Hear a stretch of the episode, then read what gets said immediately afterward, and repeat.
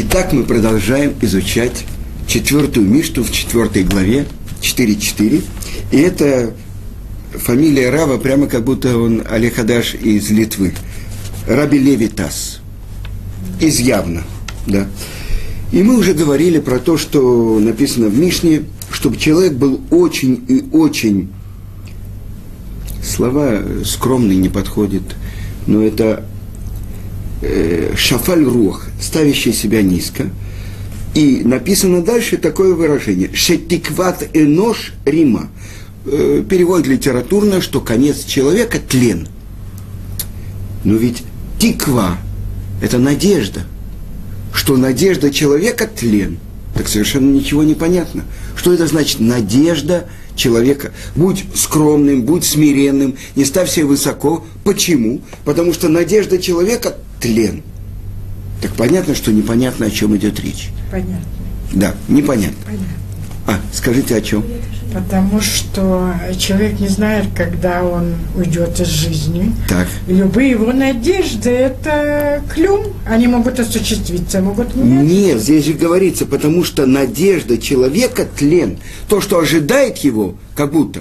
Потому что конец человека – тлен. Нахон, потому что... Мы же говорим тиква, тиква, надежда. Он надеется, но на самом деле его может и не быть. Я понимаю, это немножко... Я пони, слышу, что вы говорите, но это...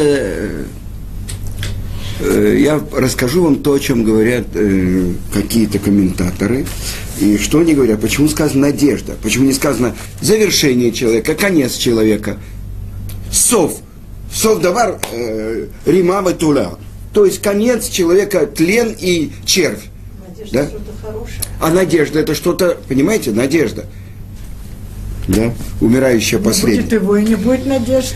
Я понимаю, но здесь же что-то такое сказано. Поэтому я вам приведу то, что меня поразило, один комментарий. Что он говорит? О, это то, что сказано. Почему тиква, а не, почему не конец? Да? Ведь никакой человек не надеется быть тленом или надеется быть червем, да. Но это то, что объясняется, и это одна из таких вещей, которые надо услышать. Что сказали наши мудрецы, что душа не успокаивается в духовном мире, пока тело человека в могиле не разложится, не будет съедено червяками. И это то, что мы говорим. одиннадцать месяцев мы говорим кадыш, по близким родственникам, потому что это время, когда вот происходит этот процесс, когда придет в свое место и успокоится душа, когда тело пройдет свое очищение в земле. И тогда мы понимаем, что это то, что чем быстрее завершится этот процесс, тем более, быстрее найдет успокоение душа в духовном мире, в духовном месте, где, которое им предназначено. Причем, это то, что мы говорим про обычных людей. Праведники, праведники. Сказано про Авраама Авину, Авраам закен баба ямим. И он старец, и пришел с днями. То есть, то, что делают червяки. И то, что происходит, тлен и червяки, это то, что человек не успел достичь абсолютной цельности, когда он находился здесь. Ему нужно исправление после смерти. Тело попадает в землю, и там происходит вот этот процесс, то, что написано в наших святых книгах. Любая сложная конструкция. А человек – это сложная конструкция, мы знаем. То, что написано «Мафлила асот», сотворивший чудесное. Да. Так вот, мы говорили, мы называли человека коктейлем «Кровавая Мэри». Помните, на прошлом уроке. Когда одно отделяется от другого, душа отделяется от тела. И тело раскладывается на элементы, из которых оно состоит. Так вот, это то, что процесс очистки от всего того, что не пройдено, не сделано, когда человек жил в этом мире. Духа, душа находится в духовном мире, и происходит там очистка. Когда будет оживление из мертвых, соединится очищенная, обновленная душа с восстановленным и очищенным телом. Теперь, большие праведники, никакой червь к ним приблизиться не может. Это, прежде всего, наши праотцы, это большие праведники еврейского народа, которые полностью исполнили свою работу в этом мире. Написано так в Талмуде, что когда царь Шауль вызывал дух пророка Шмуэля, сказано, что там была одна колдунья, убиты были колдуньи, но он пришел к ней тайно и обещал, что ничего ей не сделает, и вдруг увидел, что приходят двое. Причем они пере, пришли так в перевернутом э, двое. И это э, она вызвала дух пророка Шмуэля, величайшего праведника. Сказано про него, он в своем поколении, как Моше и Аарон в своем. Но почему же двое? И объясняется в Талмуде, что он позвал с собой душу Моше Рабейну, который бы засвидетельствовал, что все то, что написано в Торе, Моше Рабейну, пророк Шмуэль исполнил. Вы понимаете? Такой страх перед моментом, когда взыскивают, и он думает, что уже наступает момент оживления из мертвых. Вы понимаете? Так вот, мы говорим, праведники – это отдельный разговор, они полностью исполнили свое назначение. Поэтому этот сосуд, который содержал эту душу, которая полностью исполнила свое назначение – никто к нему не может приблизиться, никто не может, никакой червь. Не ни... разлагается? Нет, нет. До сих пор может? До сих пор. Что, они целые? Несомненно. Это в Талмуде несколько раз описывается, как э, пророк Ильяу приходил э, в Ешиву к Раби Иуде, и как-то в новомесячье он опоздал. Тот его спросил, что такое, почему? Опоздал. Он говорит, потому что я прихожу к Аврааму Авину, я поднимаю его с ложа, я даю ему на телат, я даем, и он становится на молитву. Потом то же самое Ицхак Авину, потом Яков Авину и так далее. Спросил его Раби Иуда, почему же ты не сделаешь это одновременно? Он говорит, это нельзя. Если сразу бы они все встали и начали молиться, кончилось бы исправление всего мира, потому что его, их молитва такая действенная, что если бы они три праотца молились одновременно, тоже бы уже пришел Машех. Так что, вы понимаете, это только я вам привожу как пример того, что никакой червь, никто не может приблизиться к душе Элион, освященными святостью Творца. Это то, что написано в Месилат Йешарим. Цельный человек, освященный святостью Творца. Несомненно, это наши праотцы и великие праведники. Почему Шхина находится, в, сказано несколько мест, раз в Талмуде, в Мидрашах, где находится Шхина во время разрушения храма? Она находится в местах, где похоронены праведники, то есть наши праотцы. Могила Рахели Мейну, которая выходила и плакала, когда нас уводили в Вавилон, и так далее, и так далее. Это места особенные. Там присутствие Шхины. Что такое? Как Шхина присутствует? Это же как будто есть целый мишнайот, которые говорят, что мертвец – это ави авота тума, то есть отец отцов нечистоты.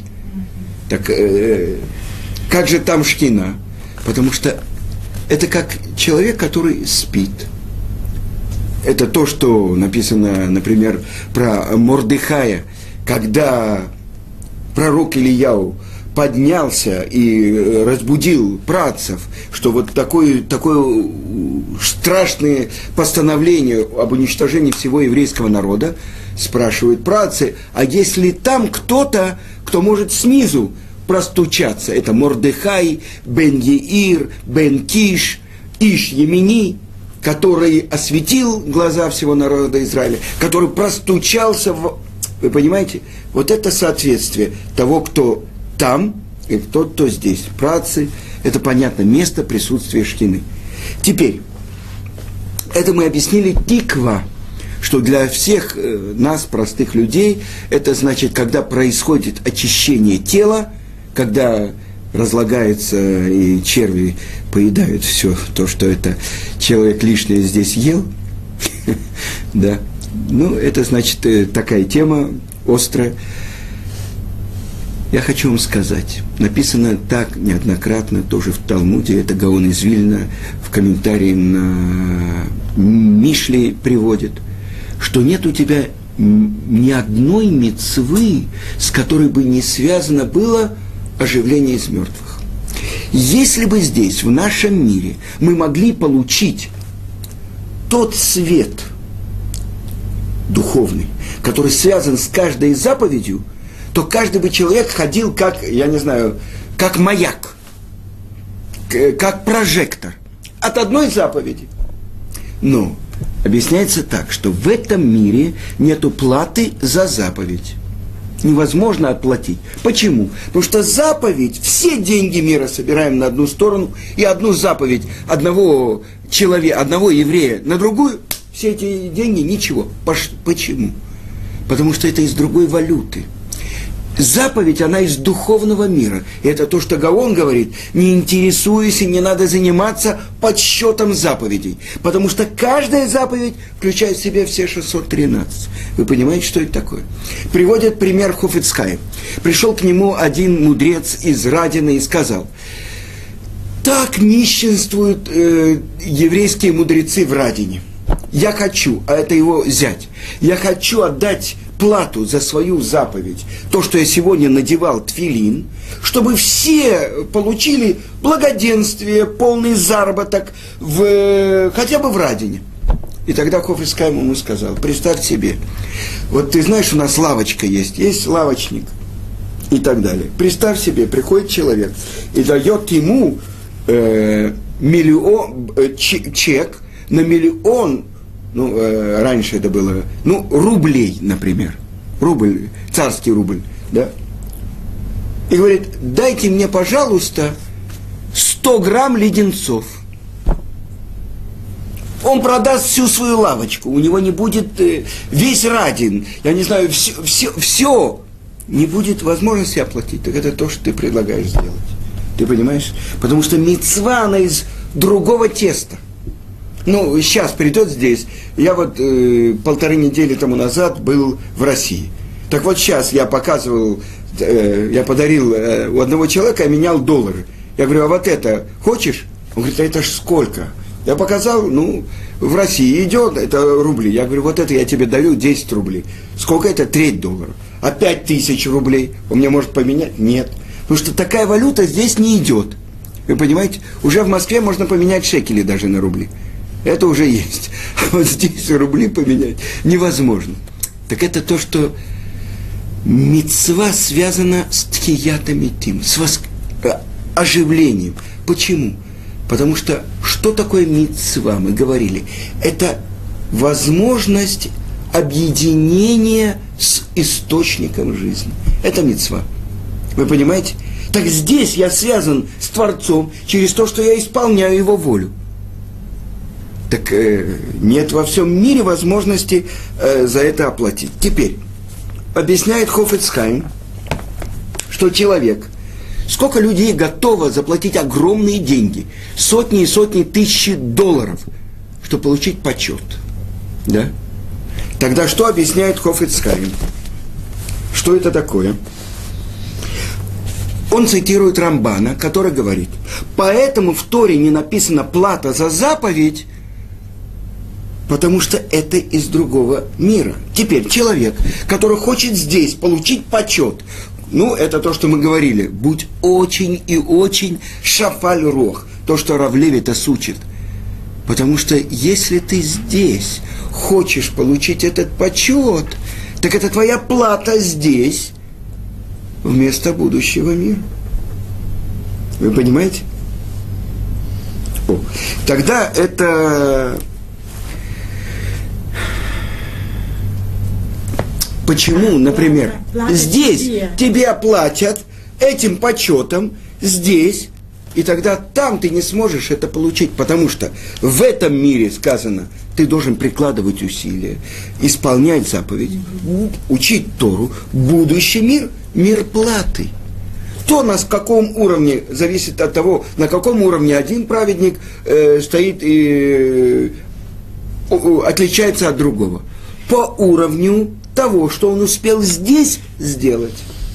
Вы понимаете? Я вам приведу сейчас это...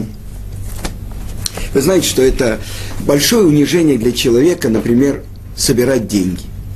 Для даже... Я один раз в жизни ездил в Америку, чтобы собирать деньги для Ишивы в Москве.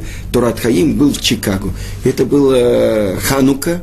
И я обычно дома у себя, есть такой по Гаону из Вильна, мы зажигаем со шкии, как только заходит солнце, мы уже зажигаем свечи, чтобы они горели еще полчаса после выхода звезд. Все замечательно. Там я стучусь в дом. И мне хозяин дома говорит, ну я же зажигаю свечи. Приди через полчаса. А я-то не зажигаю, вы понимаете? Или когда тебе дают какую-то, ну, какую-то небольшую труму, да? И ты должен сказать, я вам очень благодарен. Вы так помогаете поддержке Торы. Я бы ему заплатил в два раза больше, чтобы я у него не брал эту сумму. Вы понимаете, что это такое? То есть, это работа очень хорошая над своими э, э, гордыней, скажем так, да? Теперь, объясняет это Хафец Хаим, и он говорит так. Не только когда человек сам дает, но когда он побуждает давать других, он выполняет заповедь цдака на самом высоком уровне. И вот он приводит э, очень интересную вещь. Из трактата Баба Батра, что жители одного гора, города, Михузы, пришли к Раву. И, пожалуй, что у них очень тяжелое материальное положение, потому что власти города, не евреи, естественно, Мехуза, это я понимаю, что это в Вавилоне, э, по, очень большие налоги с них требуют. И тогда он какой совет им дал? Сделайте благотворительные организации. Рав дал совет жителям Махузы, сделайте благотворительные организации, собирайте деньги на помощь нуждающимся, помощь сиротам, вдовам, выдать замуж невесту бедную. И чтобы вся община этим занималась. И он понимал, что те, кто занимаются этим, для них это будет дополнительное напряжение. Но что вышло? Небесный счет, вызвавший давление на население города, пополнится их усилиями, и тогда внешний гнет правительства отойдет, ослабеет. И так и произошло. Как только они сделали благотворительные организации, правительство снизило налоги. Так вот, объясняет он очень важную вещь Хафец Хаим, что стресс, напряжение спускается свыше, так же, как и деньги. И когда человек прикладывает усилия для выполнения заповеди, делает добро. А часто бывает, что, знаете, когда человек делает добро другому, он дает ему маленький камешек. Потом ты бросишь в меня этот камешек, а не большой. Потом, вы понимаете, ни одно доброе дело не остается безнаказанным. Не слышали? Слышали. Что это такое? Потому что любой человек, он не хочет быть должным. Если он мне сделал что-то хорошее, так может у него корыстный интерес. А сколько раз было, что, ну, например, вот он говорит, человек собирает деньги, да, и э, испытывает унижение, а когда он раздает, на него могут накричать и так далее. Очень много. И так написано в Шулхан Арухе, в разделе Юрэ-Деа, он говорит, что тот, кто сам э, занят тем распределением благотворительных фондов, когда на него кричат, сердятся, он получает большую награду вот за эти свои страдания. Да? И это то, что на, написано в Торе. «Открывай, открой свою руку твоему брату». Это бедняки, нищие. Так вот, он говорит, что это сказано, сказано в строчке, говоря, «Вани мецавелеха леймор», а я заповедую тебе, говоря. Что значит это слово «говоря»? Надо не только давать нуждающимся, но и говорить, чтобы другие давали. И это приводит к потрясающим последствиям. И вот он приводит пример, это... То, что перед Второй мировой войной Раби Эльхонон Вассерман, который погиб в Девятом форту э, церковный, в, в, под Вильна, Девятый форт, нет, в Ковна, Ковна. В Америке, он перед войной был в Америке, собирал деньги для своей ешивы в Барановичах. Вот. И он встретил молодого человека, который активно участвовал в общественной жизни, преуспевающий бизнесмен, и он ему дал совет: посвяти себя помощи другим людям. И это, эти слова определили будущее человека, Раби Эли Мелека Габриэля Треса, который возглавил организацию Ацола, которая была в Америке.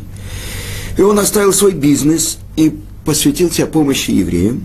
И его талант, общительность, мужество, с которым он призывал других евреев, привели к спасению десятков тысяч евреев во время катастрофы. Он пробивался до президентов и так далее. Что он только не делал. Доставали деньги для Ишивы Мир, то, что посылали в Японию. Да, невозможно посчитать, сколько жизней и слов Торы, и молитвы, и мицвот произошли от этого одного совета Раби Эльхонана Вассермана. И немножко времени у нас еще есть, так я хочу привести то, что Рамбам приводит на э, эту нашу мишну. И что он говорит?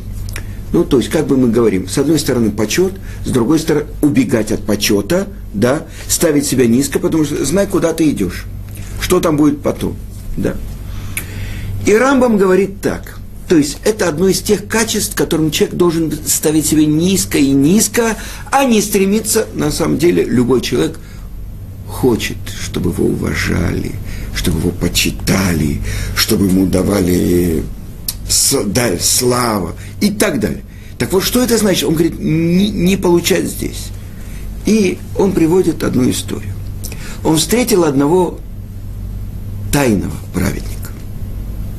Это то, что хасид называлось тогда. Вы понимаете, что Рамбам жил за много веков до возникновения направления в еврействе хасидизма. А хасид – это был тайный праведник. И праведник не может быть, не быть великим еврейским мудрецом. Потому что если одно без другого, то сказано, что нет праведника, не ученого еврея. А он был великий праведник. И вот он и спросил у него: скажи, какой был самый счастливый день в твоей жизни? Сейчас я расскажу историю, чтобы вы сразу не воспринимали, мы должны ее понять. И он рассказывает. Я плыл на корабле, и я купил самое дешевое место. Это среди корабельных канатов. А на корабле плыли там банкиры, бизнесмены и так далее. У них были каюты и все. И вот я лежал вечером между канатами и так далее. И вышел какой-то вот такой вот, я надеюсь, что это был не еврей, да. И он увидел вот этого человека, который среди канатов. И он повел себя как животное. Он своим естественный это, и да, вылил на этого человека, на этого тайного хасида. История. И вот что он рассказывает, что я в этот момент обрадовалась. Чему? Что у меня в сердце не возникло к этому пустому, ничтожному человеку никакого как бы э, гнева, ничего. То есть он достиг цельности в работе над этим качеством. Ну, вы понимаете, что для нас всех, что это, это э, я задал вопрос, если он еврейский мудрец, да, то как же так, он должен был бы в ответ на то, что его так оскорбили, это же не его оскорбили, оскорбили Тору, да, так он, как же это так? Одно соответствует другому. И мне объяснил один большой э, человек, что он сказал. Это то, что внутри себя он обрадовался тому, что у него не возникло ничего по отношению к этому пустому, ничтожному человеку, который так думал возвыситься над бедным. Это то, что богатый, бедный. Да? Дальше я спросил, так а по поводу Торы? Он говорит, то, что он потом мог с этим человеком сделать, в Талмуде несколько раз у, у, приводится такое выражение. Он посмотрел на него, веасауто галя цамут, и превратил его в груду костей. Так вы понимаете, что такое? Э, впрямую написано в Моше. Э, Моше посмотрел сюда и сюда и увидел, что от этого египтянина нету никого, то есть от него не происходит никакой, даже в будущие века, праведник. Это... И превратил его, произнес имя Творца, и этот египтянин тут же упал. Вы понимаете, тот, кто достигает такого уровня, это очень трудно понять нам. Несомненно, любой человек, которого я, ну, за исключением, может быть, одного или двух в жизни, кого я могу представить на месте этого тайного праведника. Любой бы человек, что бы он сделал, вы понимаете, то есть э, почет Торы, так э, из-за почета Торы, может, он его и превратил потом в груду костей. Но главное, что внутри себя вот это камертон. Ведь главное это камертон, это не то, что снаружи, а только то, что внутри.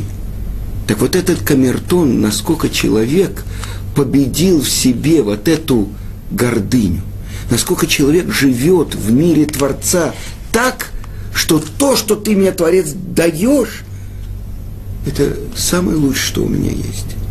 Я не поднимаю себя э, ни над кем, потому что я, как сосуд,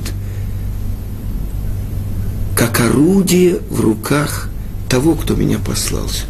Вы понимаете? Это сказано про больших праведников. Отмени свою волю перед его волей, и тогда он сделает твою волю, как свою волю. Так мы понимаем, что это... Э, мы не понимаем прежде всего. То есть никто бы себя на месте этого праведника не мог. Ну, никто, насколько я... Я думаю, что один или два максимум человека, которых я встретил за свою жизнь, могли бы, я не буду говорить имена, да, могли бы оказаться в такой ситуации. Я вам приведу пример, хорошо. Это... Я не знал эту историю, но... Я расскажу про Равинца какая-то. Он шел по Геуле. И вдруг шел молодой человек, такой, не обращая внимания, и он плечом его задел, и он упал. И там лужи были и так далее. Как только Равицкак поднялся, он сразу посмотрел на небо и сказал, он случайно это сделал. Вы понимаете? То есть он сразу, чтобы не было претензий к этому. Понимаете? Но это надо думать про то, как оправдать того... Так мы понимаем, насколько мы далеки от этого понимания. Сказано, что каждый, который закрывает свой рот э, в то время, как его кто-то позорит, э, нет ни одного творения, включая ангелов, которого вы увидели, ту плату, которую получает такой человек. Э, у меня есть пару минут, я вам приведу историю. Это один человек, у которого не было детей. И он каждый год приходил к Рав Хаиму Каневскому и спрашивал, ну что, ну что. Тот ему сказал, все, я тебе уже рассказал все, что во всей Торе написано. Остался последний вариант. Какой? Ты должен получить браху от того человека, которого поз- опозорили, и он промолчал. Вот этот человек, если тебе даст браху, все, будут у тебя дети. И он был на какой-то свадьбе. И вдруг пришел какой-то человек и начал при всех позорить отца невесты. И вдруг этот человек подбегает, родственник, и говорит, не отвечай ему, не отвечай ему, не отвечай ему. Этот отец невесты, он уже пунцовый, красный, этот его позори, позори, еще этот что-то от него требует. В общем, он сдержался. И после этого он говорит, ты знаешь, у меня нет детей, мне нужно браху. Ну иди к Рав Хаиму Каневскому. А Рав Хаим Каневский сказал, чтобы я пришел к тебе. Дай мне браху. Ну на тебе браху, чтобы у тебя были дети. Вы понимаете, через год у него родился ребенок. Так что, что это такое, когда человек внутри себя побеждает это естественное желание быть важным, быть уважаемым и так далее. А как только человек начинает надуваться, границ надувания нет, вы понимаете?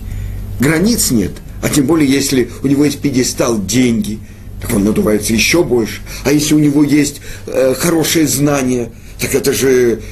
А если у него есть понимание, действительно. Насколько это опасная вещь, что Тана учит меод-меод, очень-очень, работая над этим, чтобы выдуть эту самую пар из этого мыльного пузыря. Потому что если здесь ты получаешь в этой валюте здесь, в почете, то этим значит, что ты уже получил все здесь. Вы понимаете? Так мы понимаем, насколько мы далеки от этого хасида, о котором говорит Рамбам. От, даже вот от этого. Когда я бы упал в лужу, первое, что бы я сделал, где этот... Да. А в этом разница между нами и большими людьми. А Равинц как вскакивает и говорит, он не виноват. Вы понимаете, что это такое? Так мы понимаем, насколько мы далеки от... И куда нам надо, над чем нам надо работать. Ну, в общем, чтобы Ашем нам помог, чтобы мы действительно учили для того, чтобы исполнять, а не только для того, чтобы учить. Аминь. Все.